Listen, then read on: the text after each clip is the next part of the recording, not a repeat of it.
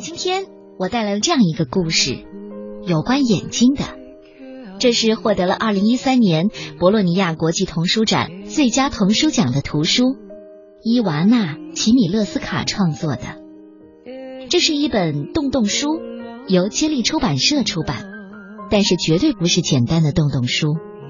很多时候，在睡前故事当中，董玉阿姨总会挑一些有趣、简单的图画故事。我总是尽量避免一些深刻的、伤感的故事，但是我知道。这个世界信息的获取是需要一个感知的均衡，所以今天我要讲的这个故事，希望爸爸妈妈带着孩子们用心去听吧。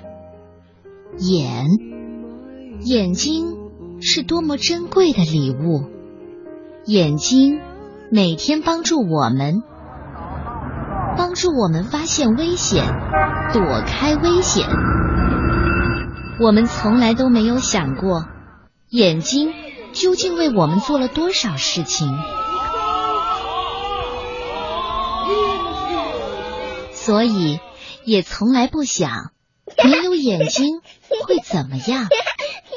有些朋友虽然有眼睛，但是他们更喜欢去听、去闻。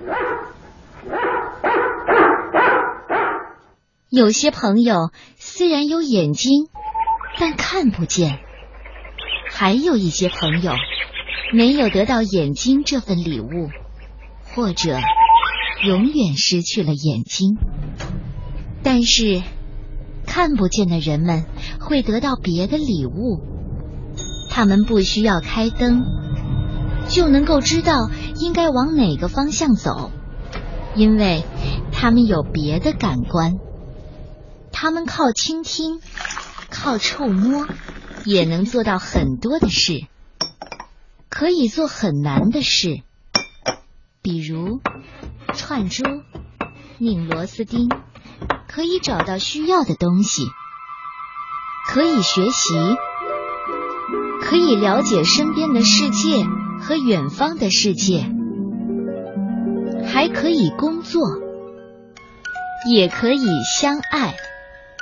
不管是看得见的人，还是看不见的人，都可以感受生命当中的幸福。你喜欢这个故事吗？像诗一样的故事，闭上眼睛，好好的感受一下。